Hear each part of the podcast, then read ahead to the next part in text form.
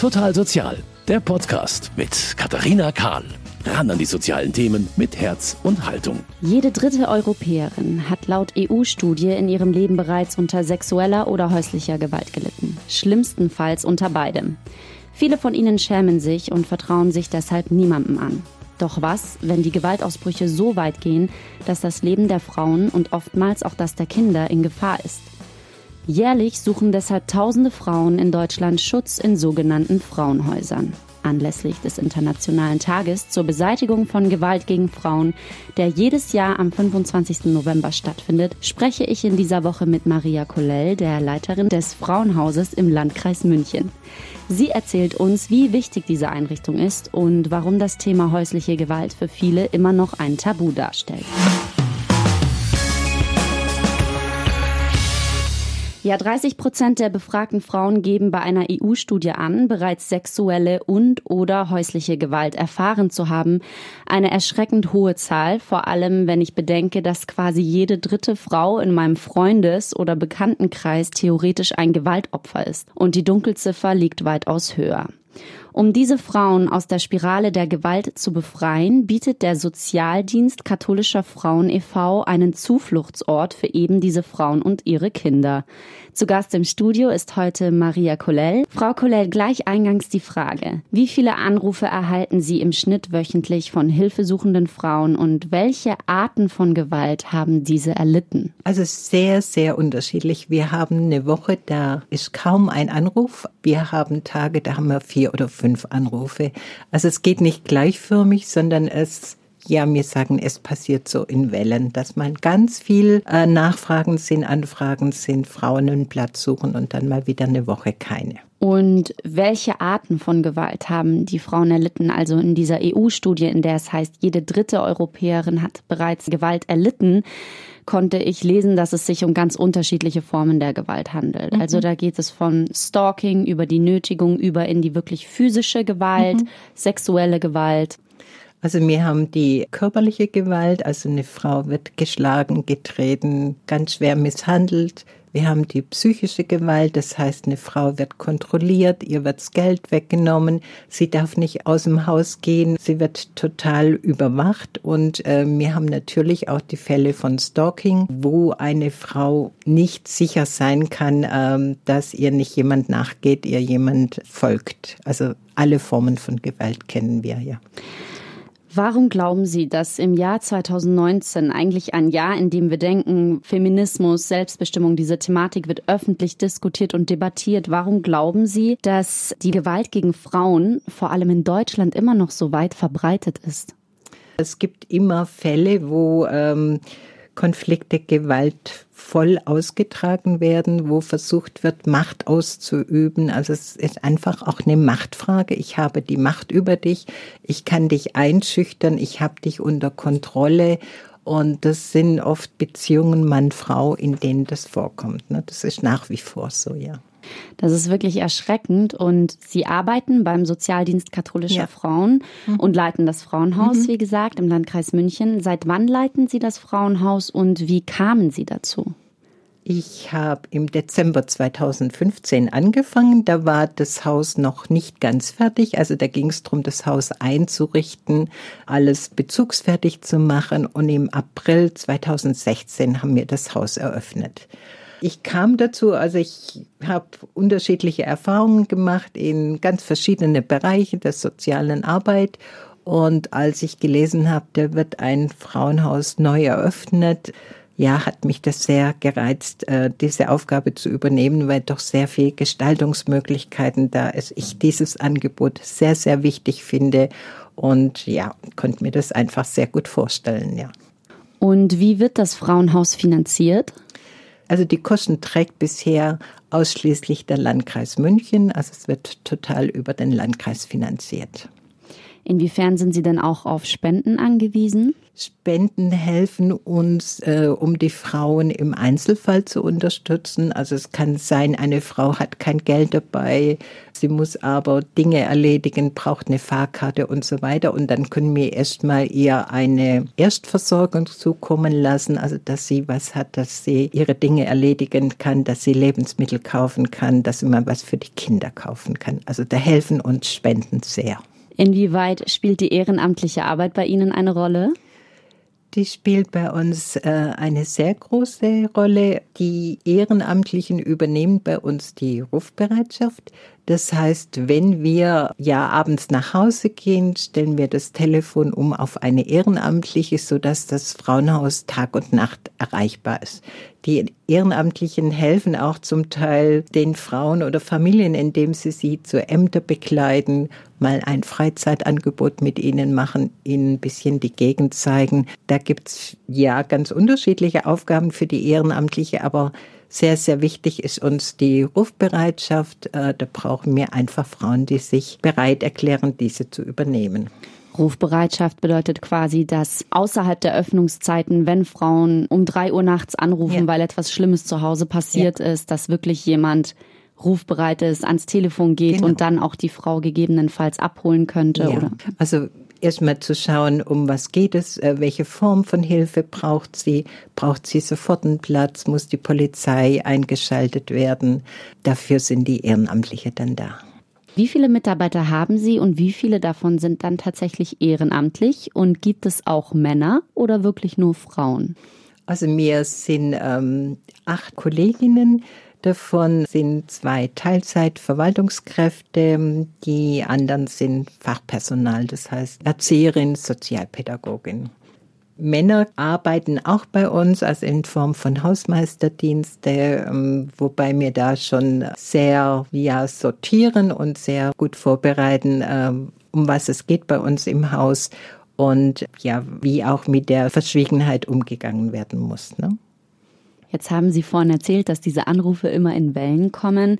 Mal eine Woche nichts, dann vielleicht am Tag vier, fünf ja, Anrufe. Ja. Wenn solch ein Anruf bei Ihnen ankommt, wie reagieren Sie? Also die Frauen sind ja bestimmt aufgelöst mhm. oder emotional geladen. Mhm. Schulen Sie Ihre ehrenamtlichen Mitarbeiter da, dass sie in einer bestimmten Art und Weise reagieren oder wie läuft mhm. das ab? Also die Schulung der Ehrenamtlichen ist sehr wichtig. Die Frauen sind oft sehr aufgeregt. Es klingt nach großer Gefahr und die Ehrenamtlichen müssen gewappnet sein für solche Situationen. Die Schulung mache ich mit den Ehrenamtlichen. Also mir überlegen, welche Situationen können vorkommen, wie können sie reagieren, wann schalten sie die Polizei an.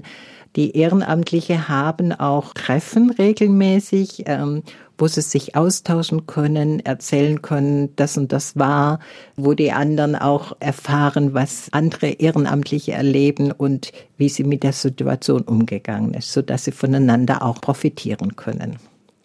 Am 25. November ist der internationale Tag zur Beendigung von Gewalt gegen Frauen. Inwiefern erachten Sie diesen Tag als wichtig und warum denken Sie, stellt das Thema häusliche Gewalt nach wie vor ein Tabuthema dar?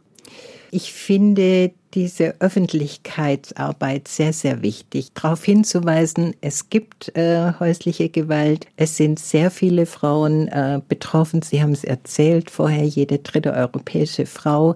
Es ist keine private Sache einer Frau, sondern es trifft sehr viele Frauen. Es ist auch wichtig äh, aufzuklären, dass es Hilfen gibt für solche Frauen, äh, wie die Hilfe aussehen kann dass die Frau auch weiß, ich bin nicht allein, ich muss nicht alleine damit klarkommen, sondern der Staat stellt Hilfen zur Verfügung, weil ein Leben in Gewalt nicht sein soll. Ne? Sie haben ja bereits vorhin schon darüber gesprochen, dass die Frauen, die sich bei Ihnen melden, unterschiedlichste Arten der Gewalt erfahren haben. Doch was ist der Auslöser, dass Sie sagen, genug ist genug, sodass Sie sich für den Schritt entscheiden, sich an das Frauenhaus zu wenden? Das ist bei jeder Frau sehr, sehr unterschiedlich. Es gibt eine Frau, die erlebt eine Gewaltsituation, vielleicht die erste, bekommt sehr viel Angst und merkt dabei aber, wie zerrüttet die ähm, Beziehung ist. Sie merkt, dass sie nicht mehr sicher ist mit diesem Mann und beschließt dann, den Mann zu verlassen und ins Frauenhaus zu gehen. Es gibt Frauen, die tragen jahrelang schwerste, massive Misshandlung und manchmal geht es wirklich drum ähm, zu sagen, jetzt reicht es oder ich mag nicht mehr. Also die sind so am Ende ihrer Kraft, dass sie wissen, äh, ich muss jetzt weg oder das war's für immer. Also es ist so wirklich eine Krisenerlebnis, wo, wo es wirklich ums Leben geht. Ne? Jetzt sagen Sie, dass viele Frauen das viele Jahre ertragen. Warum glauben Sie, dass Frauen diese häusliche Gewalt durch ihren Partner überhaupt so lange dulden? Das ist sehr schwer nachzuvollziehen oder auch sich zu erklären, weil man immer denkt, das kann doch niemand so lange mitmachen oder so lange ertragen. Es ist aber so, dass manche schon sehr früh äh, gewaltvolle Beziehungen erlebt haben in der Familie und ja so so eine Vorprägung vielleicht ist. Ne? Das heißt nicht, dass ähm, das dann zwangsläufig auch in der eigenen Beziehung so laufen muss, aber da gab es sicher was, dass sie das schon kennen und diese liebevolle, rücksichtsvolle Beziehung nie kennengelernt haben. Also es kann wirklich äh, sehr, sehr unterschiedlich sein. Wenn eine Dame vielleicht auch mit ihren Kindern dann ins Frauenhaus kommt, wie sehen ihre ersten Schritte aus? Wie helfen sie? Das erste ist, sie aufzunehmen, heißt das. Ne? Wir zeigen ihr das Zimmer, wir zeigen ihr, wo sie kochen kann, wir erklären die Sicherheitsvorschriften, wir überlegen zusammen, wie gefährdet ist sie, sucht der Partner nach ihr, müssen wir nochmal Sicherheitsvorkehrungen treffen, fühlt sie sich jetzt, wo sie im Frauenhaus ist, einigermaßen sicher. Also es geht erstmal um den Schutz, die Sicherheit, kann sie das so als sicher empfinden. Danach geht's um ja erstmal Essen, Trinken, Ausruhen. Also manchmal sind die sehr, sehr erschöpft, sehr verängstigt und da geht's einfach mal darum, zur Ruhe zu kommen, äh, vielleicht erstmal was zu essen, was zu trinken. Wir müssen auch viel Schreibkram erledigen. Das heißt, unser Kostenträger muss wissen, da ist eine neue Frau, ne? die Kosten müssen übernommen werden. Ähm, wir müssen auch dann schauen, hat sie Geld dabei, hat sie Unterlagen dabei, was muss man besorgen, ähm, ja, wie kommt sie zu ihren Unterlagen, braucht sie Lebensmittel, Geld, Kleidung, Windeln, also diese existenzielle Versorgung steht am Anfang sehr im Vordergrund. Nach diesen ersten Versorgungen geht es bei Ihnen im Frauenhaus in erster Linie darum, die Sicherheit zu geben oder wird auch an der persönlichen Weiterentwicklung gearbeitet, sodass man vielleicht präventiv dafür sorgt, dass durch ein neu aufgebautes Selbstbewusstsein es nicht mehr passiert, dass sich die Frau vielleicht doch entscheidet, wieder zu dem Mann zurückzugehen, der ihr diese häusliche Gewalt angetan hat? Wir erleben Frauen im Frauenhaus, die äh, Fragen stellen, warum ist mir das passiert? Also jede Frau kann bei uns Beratung bekommen. Also es gibt immer eine zuständige Beraterin. Oft geht es darum, warum ist mir das passiert? Äh, was habe ich falsch gemacht? Oft wird der Grund bei der Frau selber, also es sucht ihn bei sich selber und sagt, ja, hätte ich vielleicht doch da ruhig sein sollen oder habe ich das verkehrt gemacht? Und da geht's in der ersten Phase darum, aufzuklären. Jeder hat das Recht auf ein gewaltfreies Leben. Und die Person, die Gewalt ausführt, ist im Unrecht. Also dass auch die Schuldfrage etwas für die Frau in guter Relation gesetzt werden kann. Viele erzählen, dass ähm, die Gespräche sie stärker machen. Viele sind wirklich auch selbstbewusster. Das können wir beobachten im Lauf des Aufenthalts. Und viele melden uns auch danach, dass ihnen das so geholfen hat. Wie reagieren Sie oder Ihre Mitarbeiter, wenn sich eine Frau nach einigen Wochen eventuell dazu entschließt, wieder zu ihrem Ehemann zurückzukehren oder zu ihrem Lebenspartner, mhm. Freund, mhm. wie auch immer? Intervenieren Sie da oder lassen Sie die Frauen frei entscheiden, auch wenn sie die Meinung vertreten, dass diese häusliche Gewalt wiederkehren wird? Also jede Frau entscheidet selber für ihr Leben. Sie muss auch selber die Konsequenzen tragen. Wir teilen ganz sicher Bedenken mit und sagen oder fragen oder interessieren uns dafür, was sie veranlasst, zurückzugehen. Es kann sein, sie hatte große Hoffnung, er bessert sich. Es kann sein, jetzt wo ich weg war, kommt er zur Besinnung und es wird nicht mehr passieren. Es kann sein, sie sagt, ich halte es nicht aus ohne ihn, ich muss zurück. Es kann sein, dass wir jetzt eine andere Einschätzung haben. Wir geben ihr auf den Weg, wir respektieren die Entscheidung. Sie darf aber, wenn es nicht klappt, wiederkommen. Ne? Sie haben ja schon eine Vielzahl an hilfesuchenden Frauen erlebt in den letzten Jahren. Haben Sie eine Geschichte, die Sie besonders berührt hat oder mhm. vielleicht einen Fall, der Sie auch an Ihre Grenzen gebracht hat? Ich kann mir vorstellen, dass es schwierig ist, tagtäglich mit so einem doch düsteren Thema konfrontiert zu werden. Also das eine ist die Gewalt, die ähm, nimmt einen mit, also gefühlsmäßig immer, wenn man das hört, na, das lässt einen nie kalt. Wobei mir immer hilft zu sagen, wir sind für die Sicherheit da. Also die Frau kann bei uns Hilfe finden. Die Gewalt hat ja damit ein Ende. Also es hilft mir wirklich auch in der Arbeit tagtäglich, dass ich weiß, das ist sinnvoll, was wir machen. Besonders hat mich äh, berührt, das war eine sehr junge Mutter mit kleinem Baby, äh, weil sie noch sehr jung war und schon sehr, sehr viel Gewalt erlebt hat die aber so gekämpft hat um ein gewaltfreies Leben. Das ist dann so, dass man sie auf jeden Fall unterstützen will und äh, versucht, die Hilfe für sie auch mit ihr zu finden, die ihr wirklich dann auf diesem Weg helfen kann, ja. Genau, da denke ich, ist auch ganz wichtig, über die positiven Erfahrungen zu sprechen. Also über die Frauen, die diesen Weg aus der Gewaltspirale mhm. gefunden haben und jetzt ein mhm. glückliches Leben mhm. führen. Ich glaube, das ist ganz wichtig, vor allem für Sie, auch in Ihrer Arbeit diese positiven mhm. Erfahrungen mitzuerleben und auch darüber zu sprechen. Das gibt einem ja irgendwie Hoffnung und Mut. Finde ich sehr schön, dass Sie da auch was Positives berichten können. Ja. Wie lange dauert so ein Prozess eigentlich? Und wann entscheiden Sie sich dafür, die Frauen wieder sich selbst zu überlassen? Es ist jede Frau unterschiedlich. Ne? Es gibt äh, Frauen, die sagen, ja, jetzt habe ich das für mich überwunden, geklärt. Vielleicht war sie vorher schon sehr selbstständig im Leben, vielleicht hat sie eine Berufsausbildung. Die wird auch sich leichter tun, ihren weiteren Weg zu planen. Und ja, das entscheiden wir zusammen mit den Frauen. Braucht sie noch äh, das Frauenhaus oder sagt sie, ja, es geht ohne oder ich weiß jetzt, wie es weitergeht. Ne? Es gibt Frauen, die ähm, sehr viel Bekleidung brauchen, sehr lange Zeit Schutz brauchen, weil ja der Gewalttäter vielleicht auch wirklich lange nach ihr sucht oder die einfach nicht das Gefühl haben, ich bin schon sicher da draußen. Diese Unterstützung wird sehr individuell zugeschnitten auf jede Frau und es wird immer geklärt, wie weit fühlt sie sich sicher, braucht sie noch sehr viel Unterstützung, wie kann es weitergehen, hat sie denn für sich schon Perspektiven entwickelt. Wenn eine Frau ins Frauenhaus zu Ihnen kommt, gibt es da eine gewisse Deadline? Also wird Ihnen vorgegeben, dann und dann sollte eine Frau wieder weg sein, damit eine neue Frau die Chance hat zu kommen? Sie mhm. haben ja auch nur begrenzte Plätze. Wir haben begrenzte Plätze und ganz, ganz wichtig ist, dass die Plätze da sind für Frauen, die wirklich in der aktuellen Notlage sind. Es ist grundsätzlich ein vorübergehender Aufenthalt. Das heißt, jede Frau weiß, es muss die Frau ausziehen, wenn die Gefahr vorüber ist. Die Website des Sozialdienstes katholischer Frauen gibt eher wenig Informationen preis über das Frauenhaus und auch der Standort des Frauenhauses ist streng geheim. Gab es in der Vergangenheit schon einmal eine bedrohliche Situation oder hat eine Frau die Geheimhaltungsregel missachtet? Das wird äh, jeder Frau bei der Aufnahme gesagt. Die Adresse ist anonym, die darf nicht weitergegeben werden. Sie dürfen keinen Besuch bei uns empfangen.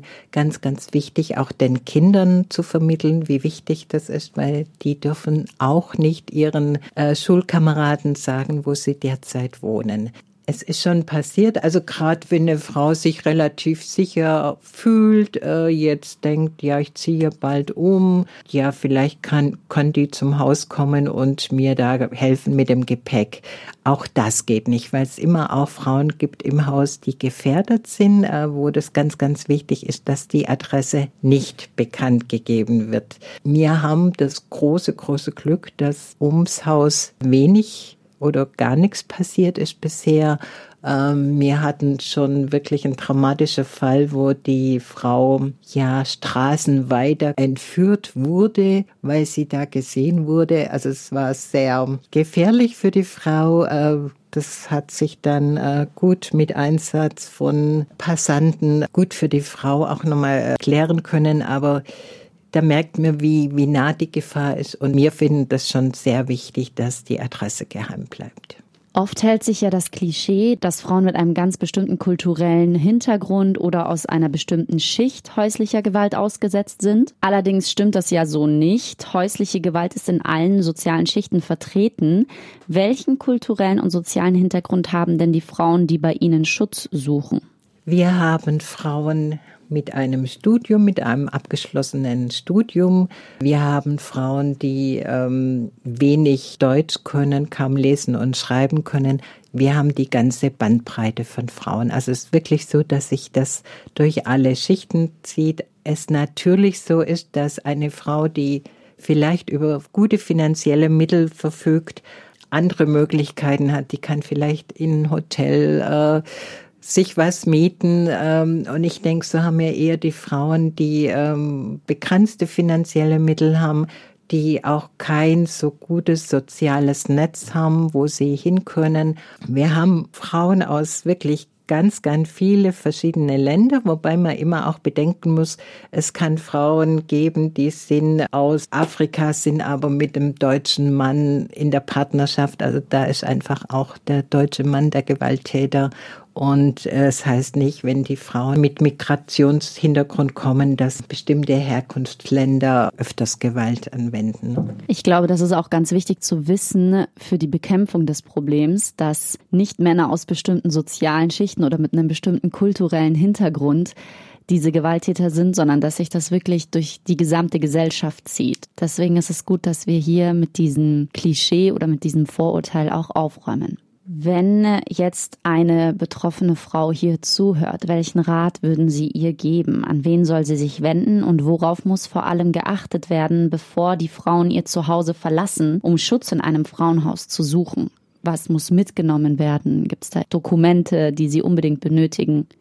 Also grundsätzlich ist es wichtig, dass äh, jede Frau weiß, sie muss keine Gewalt aushalten. Es gibt Hilfe, wenn sie in einer Gewalt vollen Beziehungen lebt. Also ich sage auch immer, die Häuser wurden gebaut, weil äh, Frauen Hilfe brauchen. Dafür sind sie da.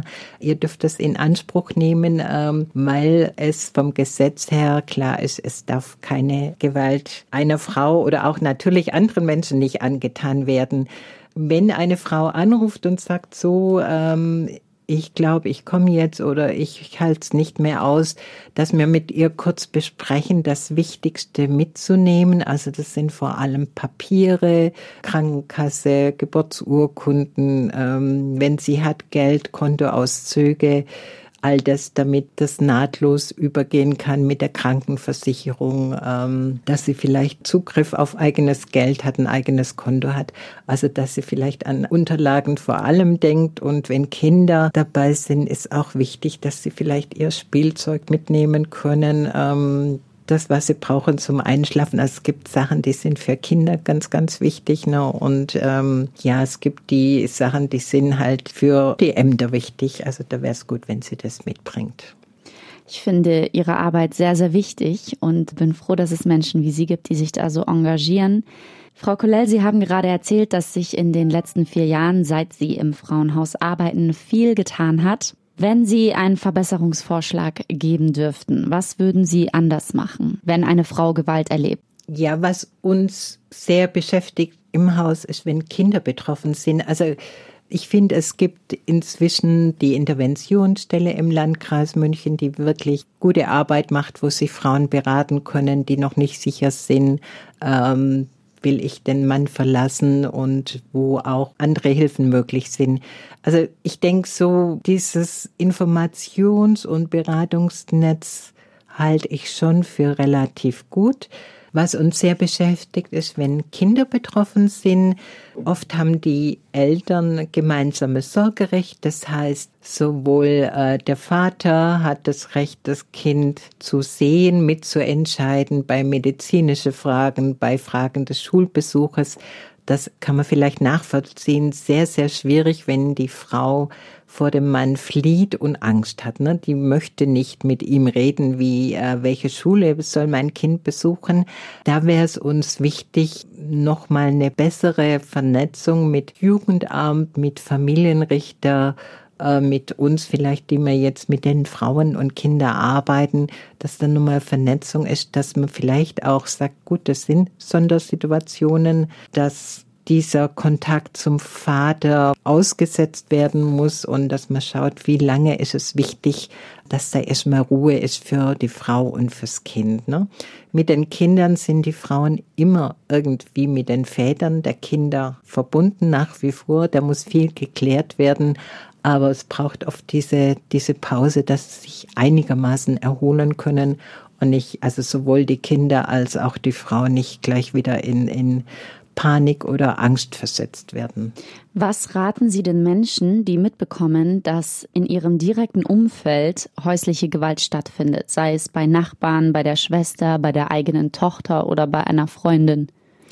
Also ein erster Schritt kann es äh, wirklich sein zu sagen, ich bemerke das, ich sehe das, ich sehe auch, dass es dir nicht gut geht, ich höre das, ich weiß, dass es Gewalt ist. Dafür gibt es Hilfe. Ich finde es schon mal sehr wichtig, dass man sagt, ich merke es, ich denke, es ist nicht gut für dich. Ähm, es gibt Hilfsangebote, ich kann dir vielleicht auch helfen, ich kann dich begleiten, ähm, ich könnte dich ein Stück weit unterstützen. Natürlich immer äh, sehr sorgfältig abwägen, wie weit man sich da engagieren möchte oder kann, aber dieses Ich sehe es, ich merke es, es gibt dafür Hilfe. Und dann natürlich auch ganz wichtig, wir haben es zwar andernorts schon ein bisschen angeritzt, aber was raten Sie Frauen, die sich gerade eben in solch einer Situation befinden und noch keinen Kontakt zu einem Frauenhaus oder zu einer anderen Hilfseinrichtung hergestellt haben? Dieses, ja, wehrt euch, ihr müsst nicht eine für euch schädliche Situation aushalten. Das gilt für alle Menschen. Äh, beim Thema häusliche Gewalt kann was getan werden. Und äh, dieses äh, sich selber so viel wert sein, dass äh, man Schritte unternimmt, um Schaden für sich, für die Kinder fernzuhalten. Also ich denke, das ist sehr wichtig. Und viele Frauen sehen vielleicht noch am ehesten, wie die Kinder darunter leiden und wollen, dass die Kinder nicht so viel Schaden äh, erleiden. Also die tun es manchmal weniger für sich als für die Kinder. Aber dieses, es richtet so viel Schaden an, wenn man täglich Gewalt erlebt. Und ja, es ist mir an Anlagen zu sagen, wehrt euch das, ihr müsst nicht so leben. Ne? Arbeiten dann bei Ihnen auch vielleicht ehrenamtlich Frauen, die selbst Opfer von Gewalt wurden? Ich kann mir vorstellen, wenn man als Hilfesuchende sich an eine Hilfseinrichtung wendet, dann ist vielleicht jemand, der dasselbe erlebt hat, jemand, dem man sich eher anvertraut oder reicht es den Frauen oftmals schon aus, dass man einfach eine andere Frau hat, der man sich anvertrauen kann?